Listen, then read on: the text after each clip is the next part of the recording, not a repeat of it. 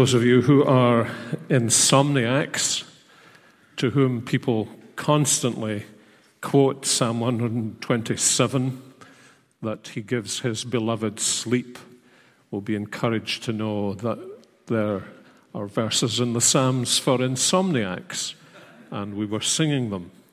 And the lesson that we need to learn is to take a balanced view of the whole of Scripture uh, before we discourage people by telling them that uh, the Lord gives his beloved sleep, and that's that.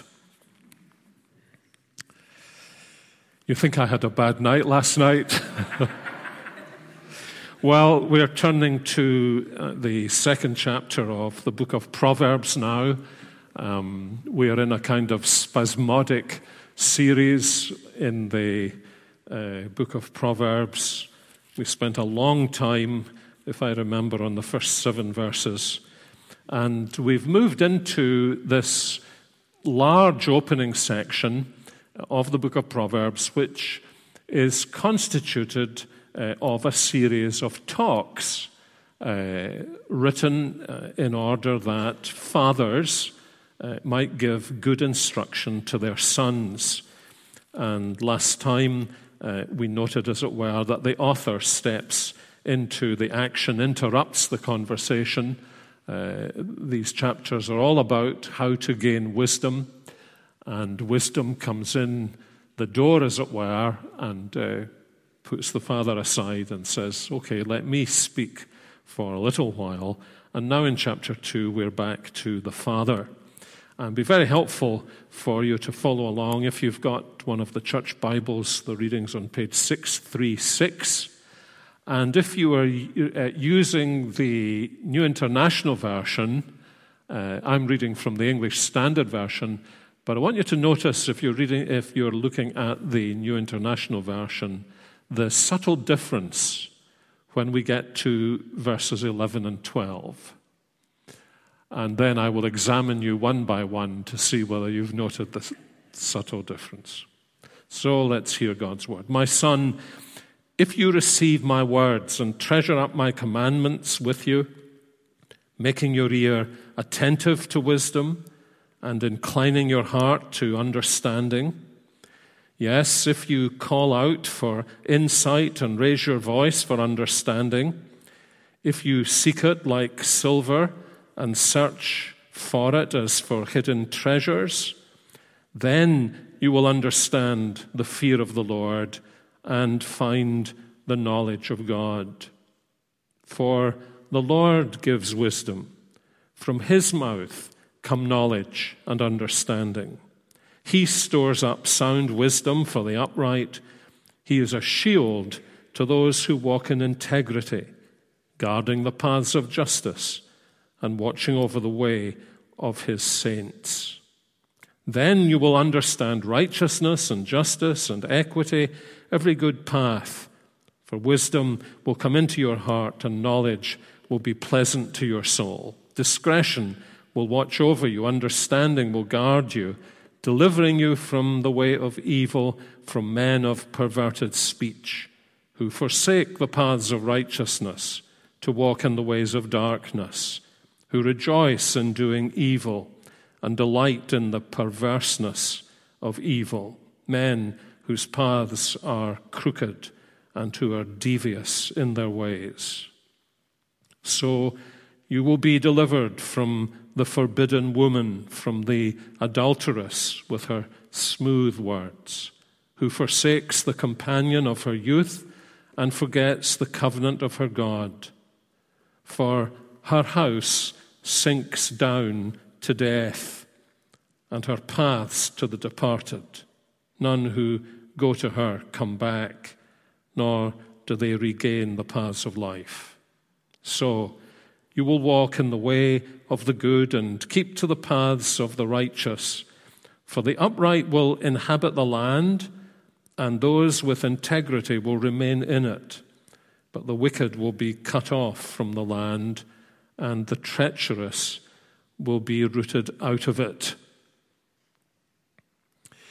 If you spend your life, as I've spent much of my life, reading old books, I mean books that get up your nose, not because of the contents, but because there's so much dust on them, and then turn to a contemporary book, visually you will notice a startling difference, a quite startling difference. The difference lies in the length of sentences. A contemporary editor is not likely to allow you to have a sentence that is full of subordinate clauses.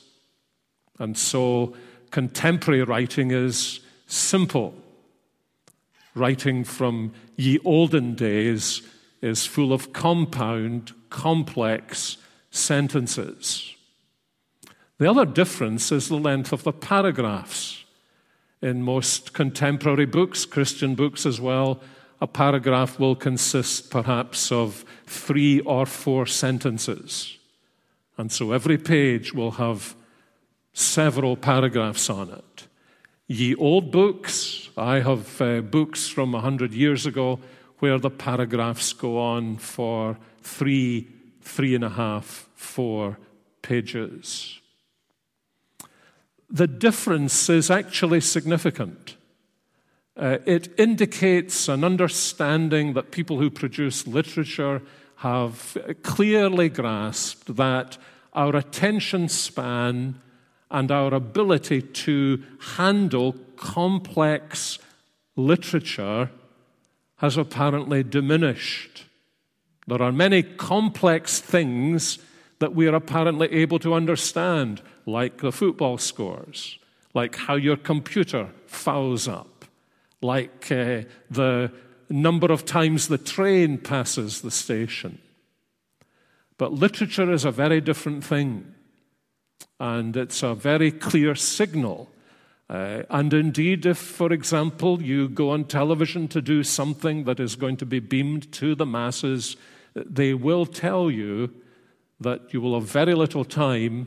You need to speak simply because people are no longer able to take in much more than sound bites. We do not any longer get our information by digging into books, but by doing Google searches in order to find the answer to the question we are asking without ever discovering that the question we are asking may be the wrong question altogether. And so something is happening in our world that decreases our attention span and diminishes our ability to memorize things. Those of you who are my age remember how you used to know off by heart everyone's phone number. And now, if you're anything like me, you have difficulty remembering your own mobile phone number. And you have never known what your house phone number is. And so when we come to a chapter like this, which is incidentally one sentence, it is a bit like a cold shower in the morning. But it also helps us to understand how hard in antiquity, particularly in the days of the Old Testament and notably in the days of the Lord Jesus and afterwards, people, as they sought to educate their children, as they sought to nurture their children, paid tremendous attention to their ability to comprehend and their ability to memorize. Comprehension, understanding what you are hearing, because of course this was an oral culture, not a, a book culture, not a literary culture. If you'd been a Christian in the first century, you couldn't have afforded the paper and the writing materials to own a copy of the New Testament. This is one of the reasons why the scriptures are best read out loud, even if you're reading them to yourself because they had this tremendous concern that we would hear God's word, that we would comprehend God's word, and we would also memorize God's word so that it would stay with us.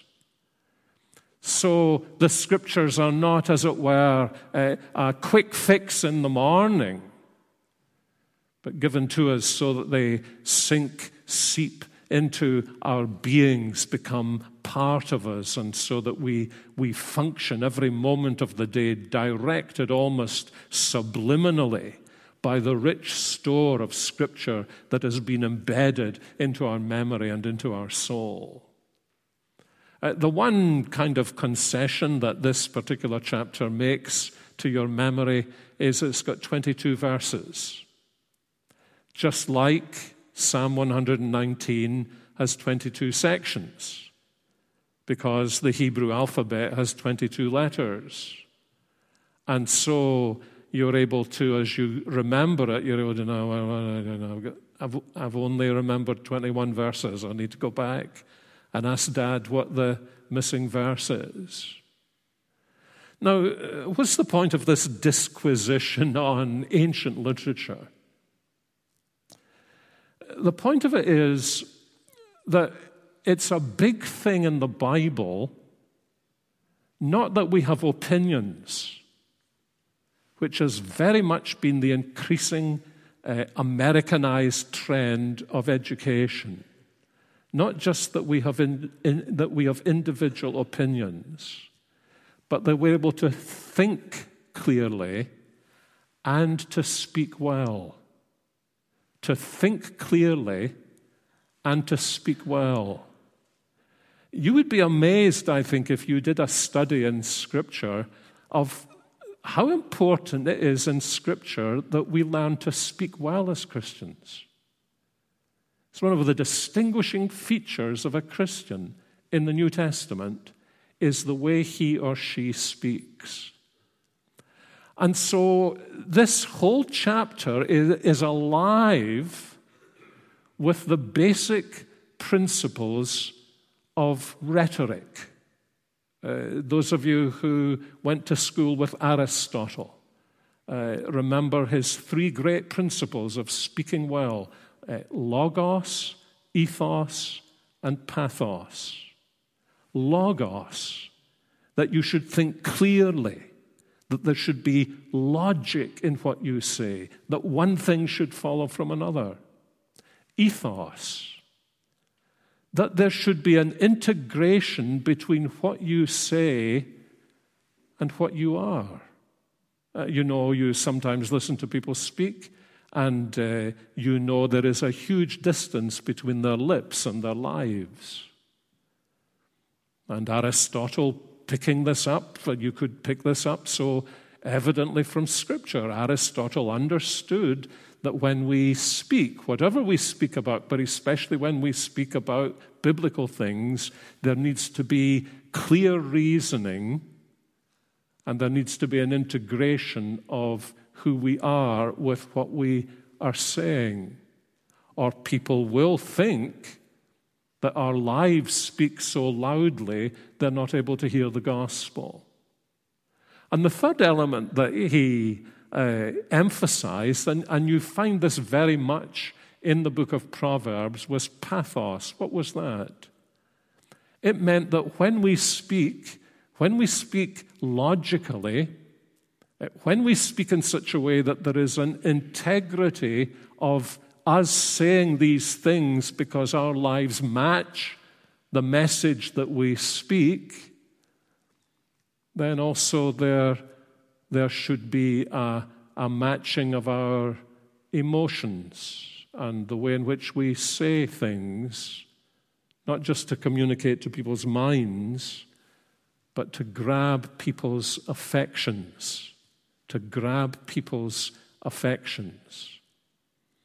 And this is what we've found in the book of Proverbs that these Proverbs are uh, God's truth addressed to the mind but in such a way that their, their logic is clothed in, in little stories, little pictures that touch our affections, touch our consciences, in order to reach our wills and in order to transform our lives. And this is a particularly fine illustration of that principle. Because although it's 22 verses long, uh, the message is, is basically twofold.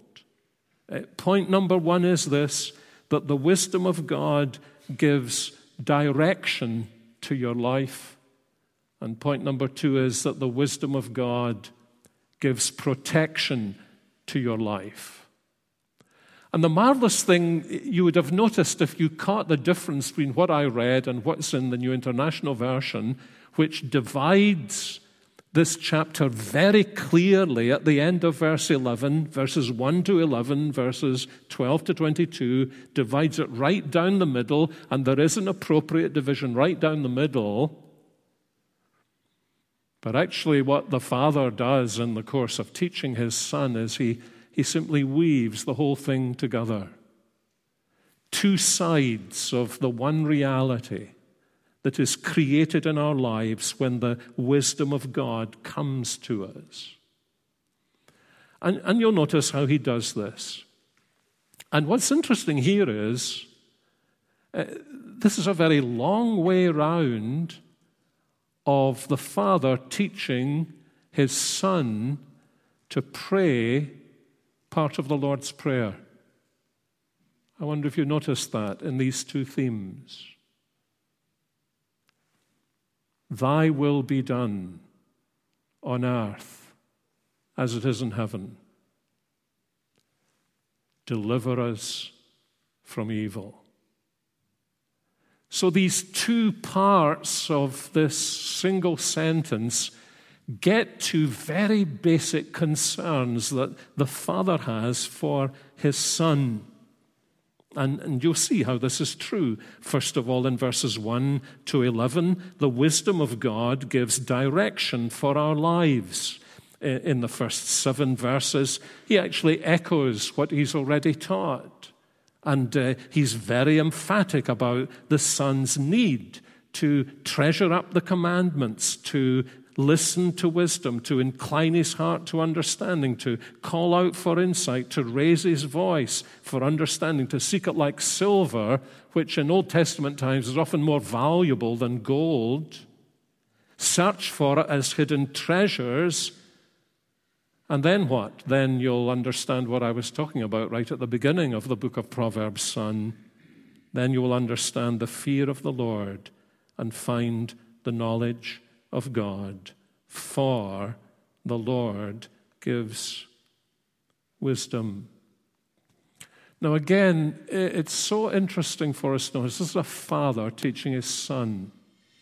Um, this, would be, this would be a really rare phenomenon in 21st century United Kingdom, wouldn't it? For a dad to sit down beside his son as he's growing up again and again and say, Son, these are the really important things in life. And they're not about the profession you're going to enter. They're not going to be about the size of your bank account or how early you should start putting 20% of your salary into your pension fund. They're not about whether you're going to be famous or influential. It's all about the kind of character that you're going to have. Now, why does the Father say this? For one simple reason because the only possession the Father has that's going to last for all eternity is His Son. Say that again. If I'm a father or a mother, the only possession I have that is going to last for all eternity is my children. Nothing else will last beyond time. And when we put it that way, which is the Bible's perspective on life, when we put it that way, you can understand why the Father wants to give this time to his children. And why he wants to teach them these things. Uh, many of you know uh, some of the writings of Don Carson, Canadian uh, New Testament scholar. I remember Don saying when he was when he was a young father, his little girl was sitting up in her high chair and he was going, Mary had a little lamb. And she was, she was trying to memorize it. He would say Mary, she would say Mary, he would say Mary had, she would say Mary had. And then eventually he could say Mary had it, and she could say little lamb, and then he would, and on he went. And then suddenly it hit him. Here am I spending hours with my beloved daughter, teaching her about lambs and I'm not teaching her God's Word. And vast numbers of parents do this. Vast numbers of Christian parents do this. And my suspicion is that fewer Christian parents, tyrannized, tyrannized by the false psychology and anti Christian spirit of the age, uh, few Christian parents would say, God so. God so loved. God so loved the world. And so you can understand this passage just by reading it. What I, what I want us to see in a way this evening is what it really says in terms of its basic fabric about what is going on in this uh, presumed father's life as he teaches his son that the wisdom of God will give him direction for the whole of his life.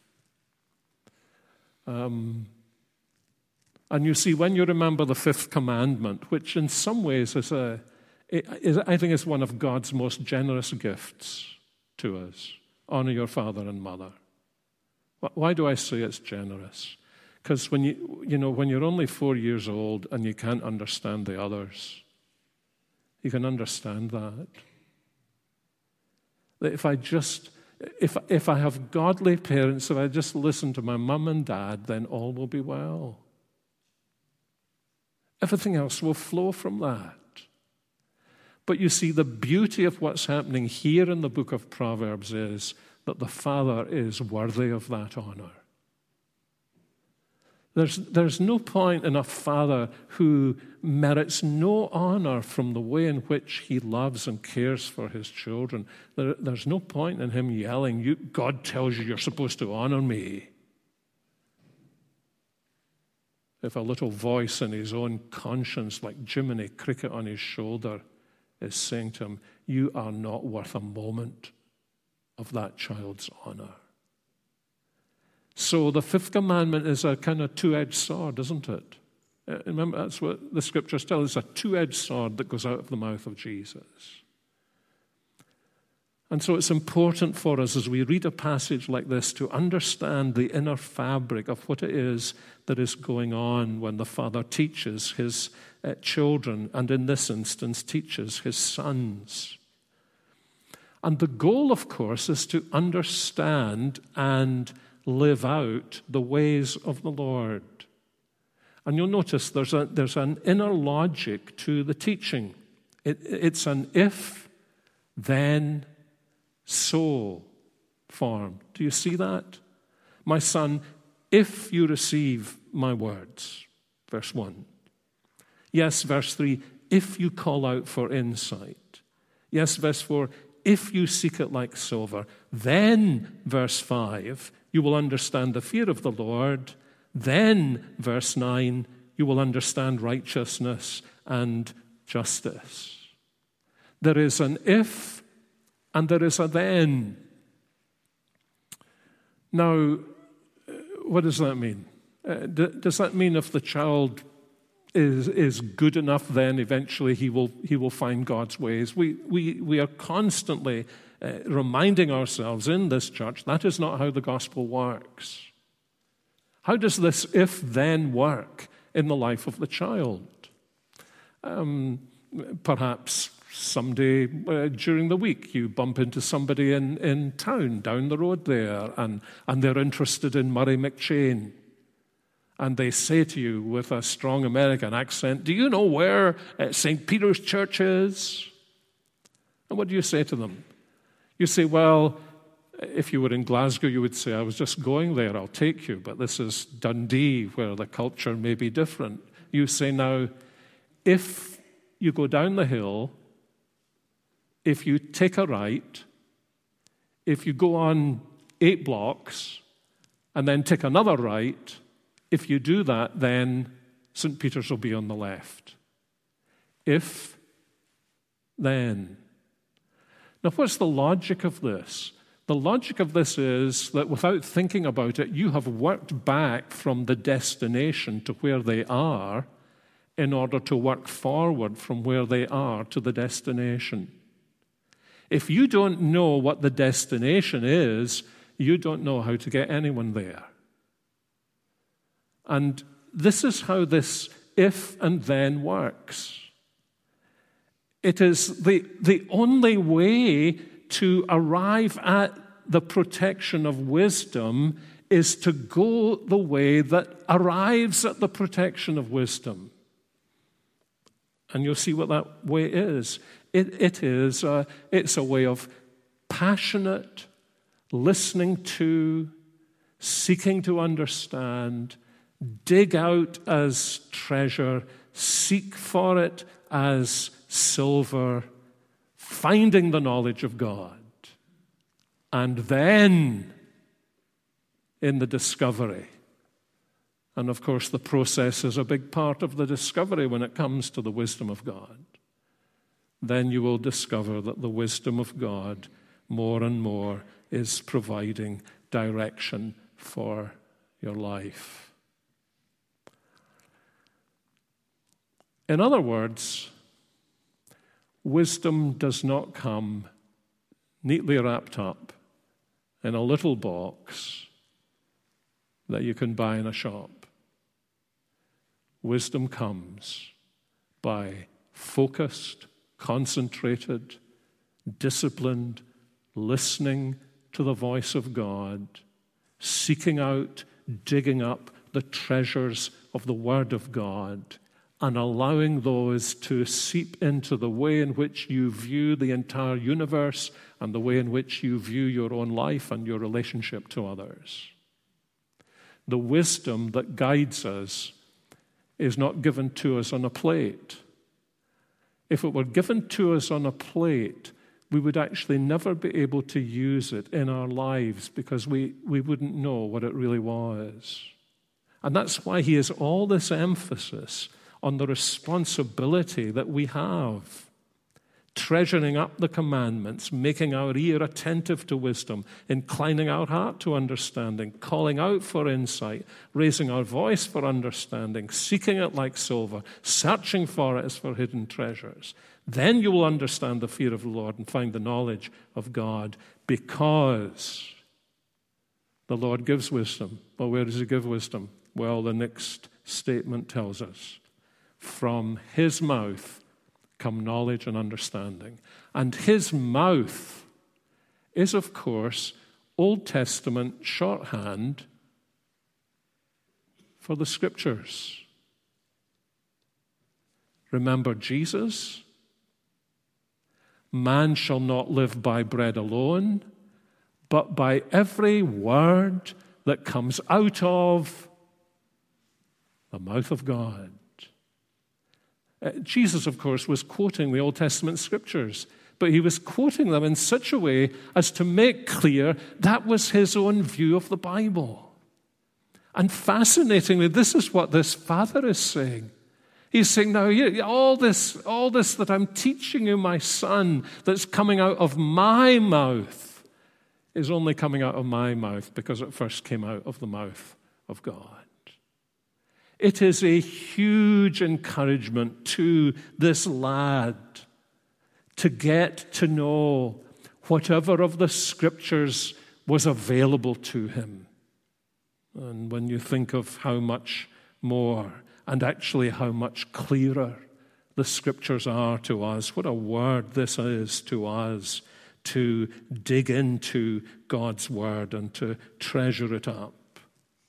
Old John Newton um, who was a great hymn writer, of course, uh, uh, and a good preacher, but a phenomenal letter writer, puts it like this.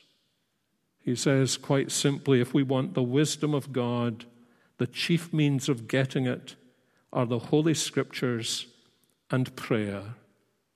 One is the fountain of living water the other is the bucket with which we draw from that fountain.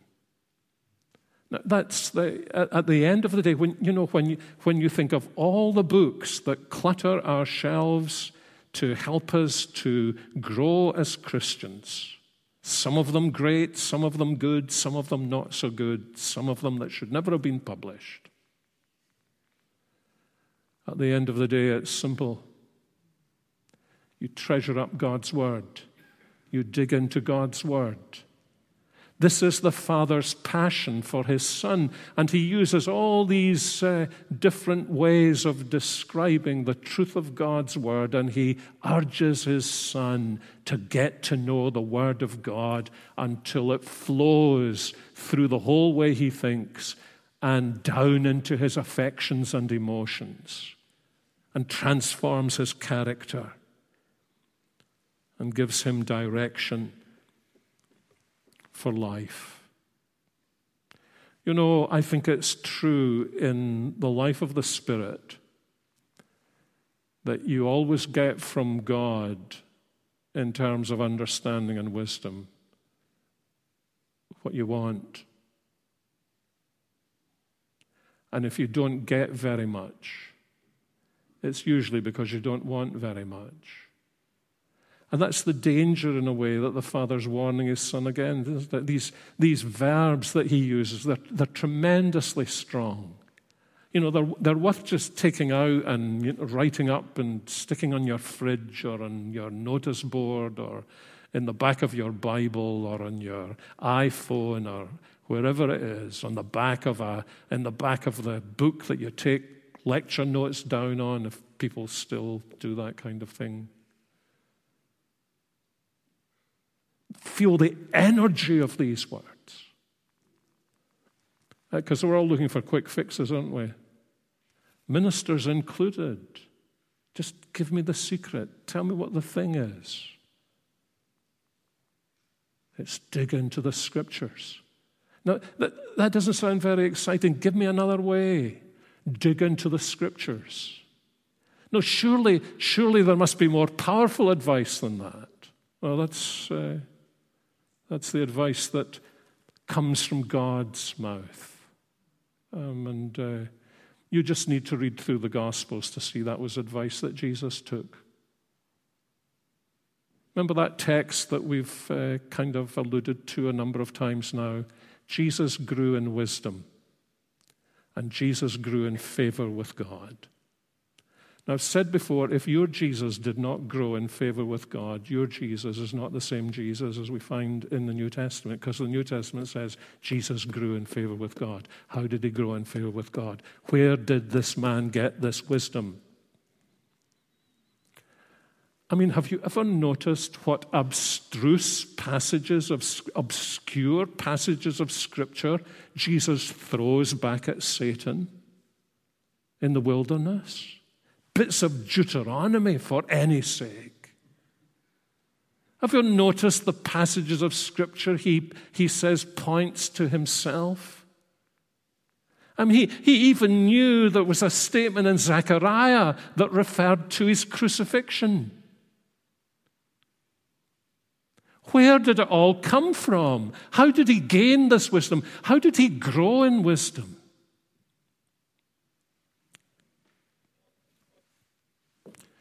You know, I believe many of these godly, righteous ones in the days of Jesus, although there weren't too many of them, uh, may well have known the book of Proverbs off by heart, certainly knew the Psalms off by heart, may have known half their Bible off by heart. I wonder how many times when Jesus was growing up, he was human after all, wasn't he? And he did actually grow in wisdom, and he, and he grew in favor with God. Those of us who have been fathers, you, I remember one of our children, you know, if he said to me, I want the story of Noah again one more time, I would have been jumping into the ocean myself and hoping I would be drowned. I can't bear to tell you the story of Noah again. Don't you think if Jesus was human, he might have said to Joseph, Joseph, um, he would never have called him Joseph. That's a very modern way about it. Dad,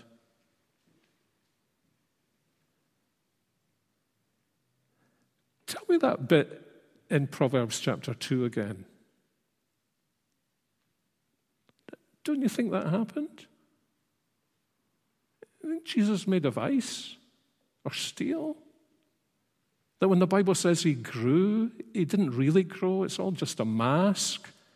That, that he, came, he came down from heaven as, as an embryo and he never had to learn anything. That it was never hard work to memorize anything. That it was just all there for Jesus. That the Bible's kidding us when it tells us he was tested in all points as we are and that he learned through what he suffered, and that he submitted his whole life to God's word? Well, he is the great. He's our Savior, but he's also our great illustration of somebody who was given direction in his life because he treasured up God's word and he applied it to the direction that God had set for him. That's why he so often gives indication that he is the suffering servant. And even on the Emmaus Road, once he's resurrected, he doesn't say, he didn't say to, to the two on the Emmaus Road, hey, pals, forget about your Old Testament, I'm here. He says, no, let me tell you what I learned about myself and my ministry in the pages of the Old Testament. So, what a, what a powerful challenge this is to us. What a powerful challenge this is to us to get the scriptures into our souls in order that the direction of our lives may be a godly one. And as we do so, and this is where the, the English Standard Version uh, simply flows on between verses 11 and 12, and the, and the New Interna- International Version has a demarcation line there, starts a new sentence. And that's helpful to us because it gives us a hint we're moving on to another dimension now. And you'll notice that the rest of Proverbs chapter 2 is taken up not so much with the question of the wisdom of God giving direction to our lives, but the wisdom of God bringing protection from evil. Because as we have seen before, we live in a Genesis 3:15 world. From the fall and God's covenant mercy to Adam and Eve, there is a perpetual conflict between the seed of the woman and the seed of the serpent, between the kingdom of God and the powers of darkness comes to a consummation in Jesus, comes to a final eh, denouement, as we're told in the book of Revelation, in the casting of the uh, serpent figure into the, the, the devil, the ancient serpent, into the burning lake of fire. But until that day, the conflict goes on. And therefore, you and I need protection from evil. And here's a father who understands uh, it's, it's part of a father's responsibility to teach his children how they can be protected for God in an evil world. So the father's, the father's very realistic, isn't he? Um, is it, I mean, isn't it interesting the number of things that you may not mention now without giving warning to the people that, like in divinity faculties, you, you give a warning? Uh, I'm going to talk about the crucifixion, and that may upset some of you. It's not going to upset any little fellow who has been through this kind of child training, who has learned from childhood that, that, that this is a glorious world, but it's a fallen world. And there are two ways. And that runs through the whole Bible, doesn't it? There are two ways, and there are only two ways. One of them goes to hell, and the other goes to heaven. But there are only two ways. And if you're on the way that's going to heaven, you need to understand the road that goes to hell will be full of people who want to drag you from that road onto their road. And so the Father shows the Son how the wisdom of God brings protection from evil. And he gives two illustrations because they're very basic illustrations. The first is uh, the, an illustration of how the child needs protection from evil men. And you'll notice the language that's used. You'll be delivered from the way of evil, from men of perverted speech. Now, this is, this is really interesting. Believe me, it's really interesting. Because the, the verb from which uh, th- this language is derived is a verb that means to, to, uh, to put something into reverse, to turn upside down. Um, you remember in Hosea when Hosea says Ephraim is a, a half baked cake. What he's saying is that the chef forgot to turn the cake over, and it's, it's been baked on only one side. Uh, when the psalmist says, You have turned my mourning into dancing, it's the idea of such a reversal taking place, a twisting taking place. And here, uh, and this is so interesting that father would understand God's word so clearly. Notice that, God's word so clearly, that he would want to encourage his son to understand how important it is to see through the words that people use. And so he speaks about, about people who, who twist language who, who twist speech or who use words for a purpose contrary to the very words that they use. And we're, we're actually living in that world. It's a new world in the 21st century where the very meaning of words is being transformed. Making words mean something different from what they have always been intended to signify. And that's so important because there's such a connection between words and reality. And you see how the Father does this. Uh, he says, Now, he says, you need to be on your guard, and understanding will guard you and deliver you from the way of evil, from men of perverted speech, because it will enable you to see through what they say. Now, you know, when, uh, when I was a little boy, your mum or your dad would say, you know, what? Do not take sweeties from men who say nice things to you that you don't know. Why did they say that to you? Because they knew you didn't have the wisdom to see through the words that were being used to the heart from which they were coming. And this, you see, is the great thing about having the Word of God embedded in your soul that you see through the words people use to the motivations that lie behind. You see this very clearly in Jesus. Remember how John tells us. I mean, if you, just, if you just heard this out of the blue, you would think, what kind of Savior is that? Jesus did not entrust himself to people because he knew what they were like. Jesus did not entrust himself to people. People believed in Jesus, John tells us in John 2, but Jesus saw through the words that they used. And interestingly, the very next chapter gives us an illustration. Nicodemus comes to Jesus by night. Jesus, we know you're a teacher sent from God. Otherwise, you'd never be able to do those things. Are you hearing me, Jesus? I'm a Pharisee telling you we know you've come from God. Jesus completely ignores these words. He says, Nicodemus, unless you're born from above, you'll never even see the kingdom of God. What's the logical connection between Nicodemus' words and Jesus' words. There's no logical connection in terms of how you develop a conversation. It's Jesus saying, Nicodemus, I hear your words, but it's your heart I'm listening to. It's your heart I'm listening to.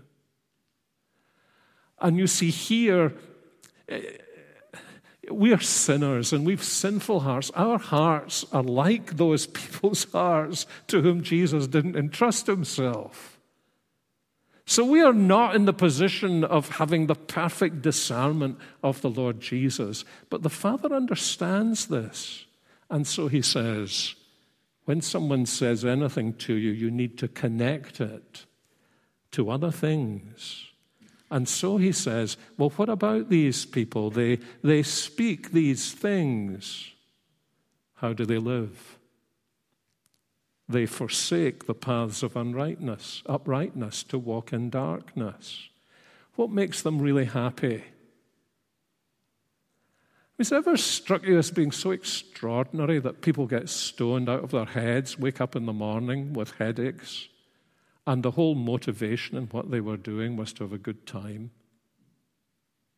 We're having a great time. Come and have a great time with us. Don't be so prudish.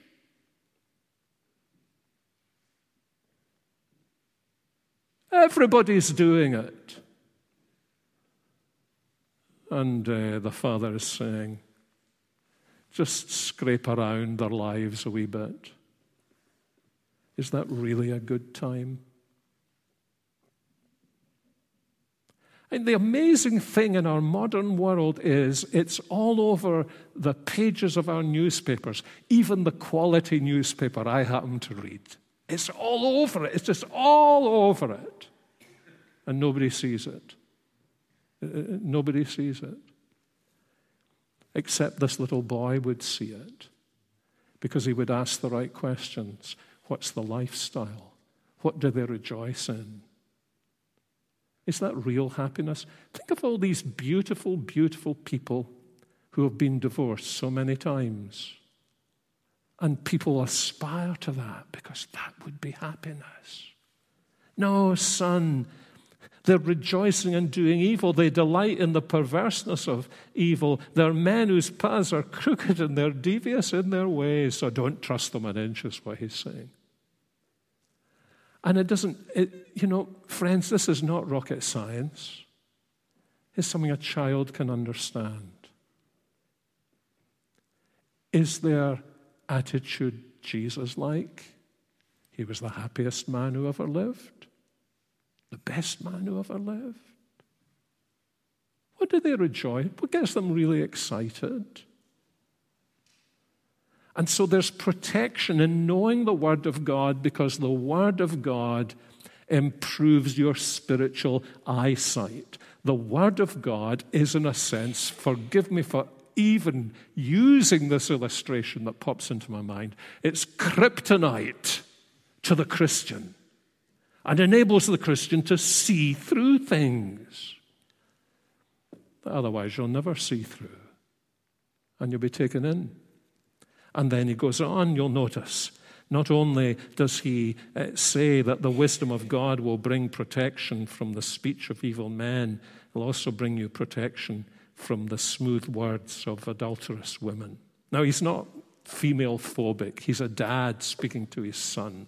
That's the point.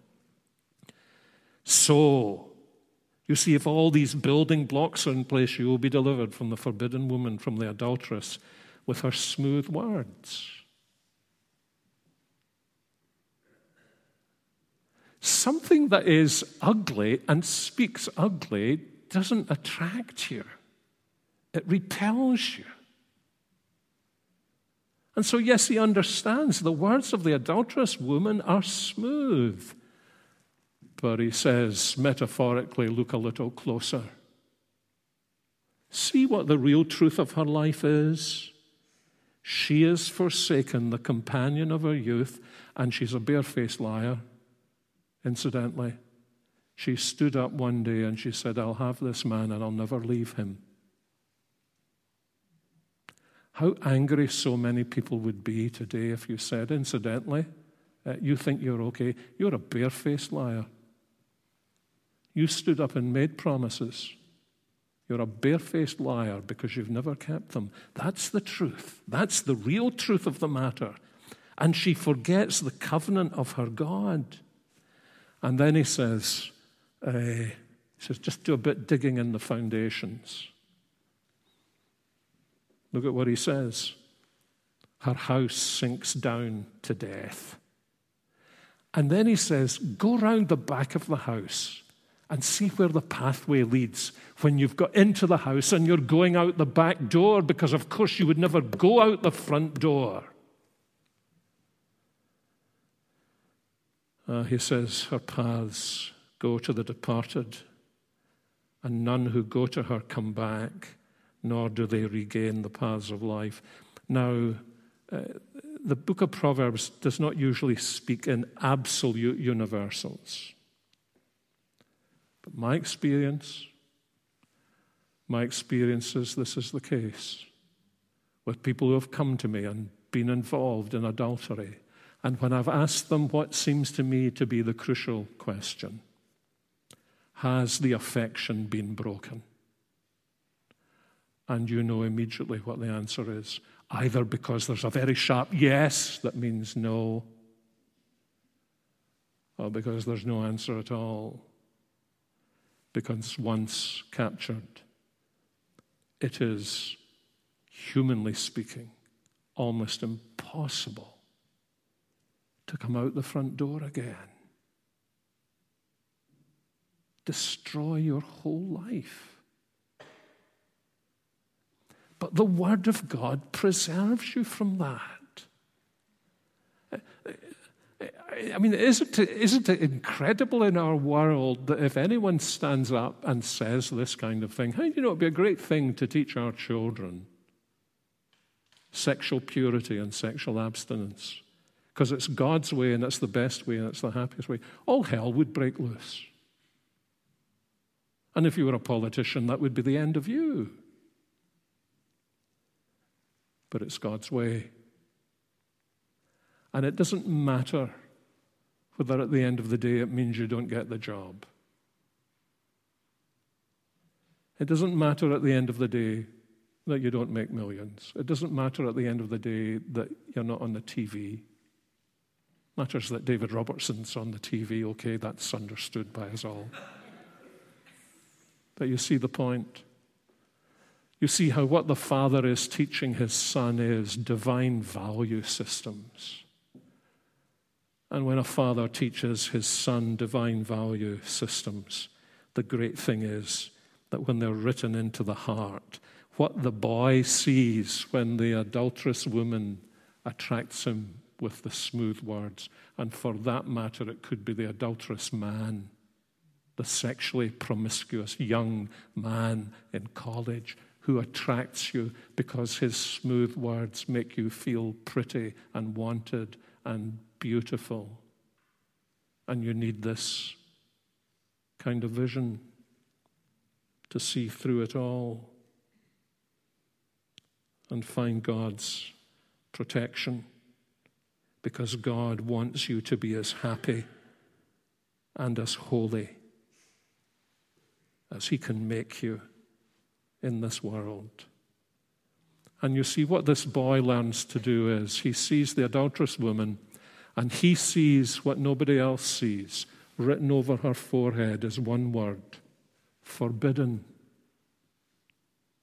And he shrugs his shoulders and goes on his way because he's been preserved by the truth. And so the chapter ends yeah, I should only have done half the chapter, I realize that. But the chapter ends with these wonderful words So you will walk in the way of the good and keep to the paths of the righteous. The upright will inhabit the land. Those with integrity will remain in it. The wicked will be cut off from the land, and the treacherous will be rooted out of it. Uh, what's he really saying here? Let me just point out one thing because you've been, you, you, have, you have emptied the bank of your patience tonight. Um, in a way, what he's saying is simply this, and it, it's, it's really very beautiful and it's very, very helpful. He's saying if you walk this way, the people you discover on this road are magic. Don't you go, you know, St. Peter's is St. Peter's. warts and all. I mean, just look at us. You know, you know, forgive me, but most of us are not the beautiful people. How many times do you go away home and say to one another, I, I absolutely love church? I just love my church. I love these people. No, I know they're not very lovable, but I, can, I cannot help loving them because they are, by God's grace, your family. And, and that's what he's saying. That, I, I have to say, that would be my testimony. When I was in the process of becoming a Christian, one of the big things in the mind of a 14 year old boy was, I am going to lose friends.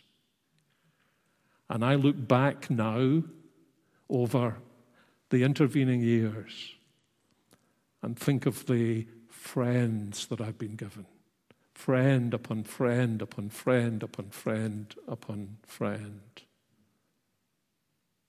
Either that or I'm not really seeing the truth about them. Friends to die for, friends to live with. And as he comes to the end, he says,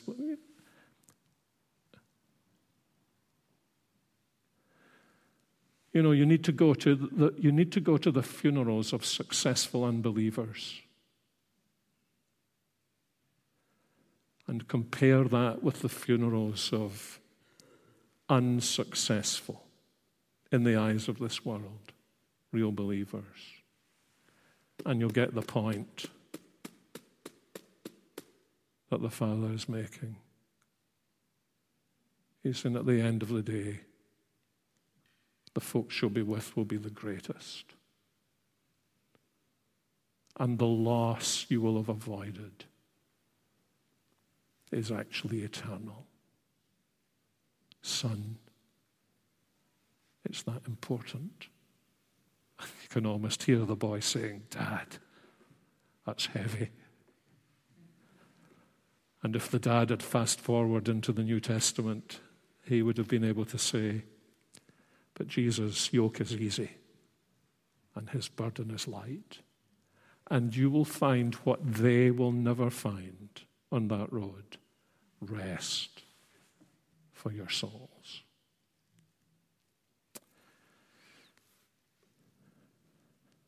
I think we better pray. Our Father, your word is full of light and power but it's also a joy for us to, to dig into it. We pray you would make us more and more uh, like little boys and girls digging into the sand to make sand castles, loving every minute of it. The challenge of the sand, the, the, the times when things fall down and need to be rebuilt, the joy of seeing the, the waves come in and filling the little moats that we've made. Because we got such pleasure out of digging and digging and digging. And we pray as we dig into your word, we may find similar pleasure and joy, but also the wisdom for the direction of our lives and the wisdom for the protection of our lives. And we pray that you would help us to to search for it in your word like silver and to treasure it up that we may be transformed, become more and more like our dear Lord Jesus, who, as our Savior and Lord, also must have been such an example of what it means to dig out the treasure. So we pray in His name. Amen.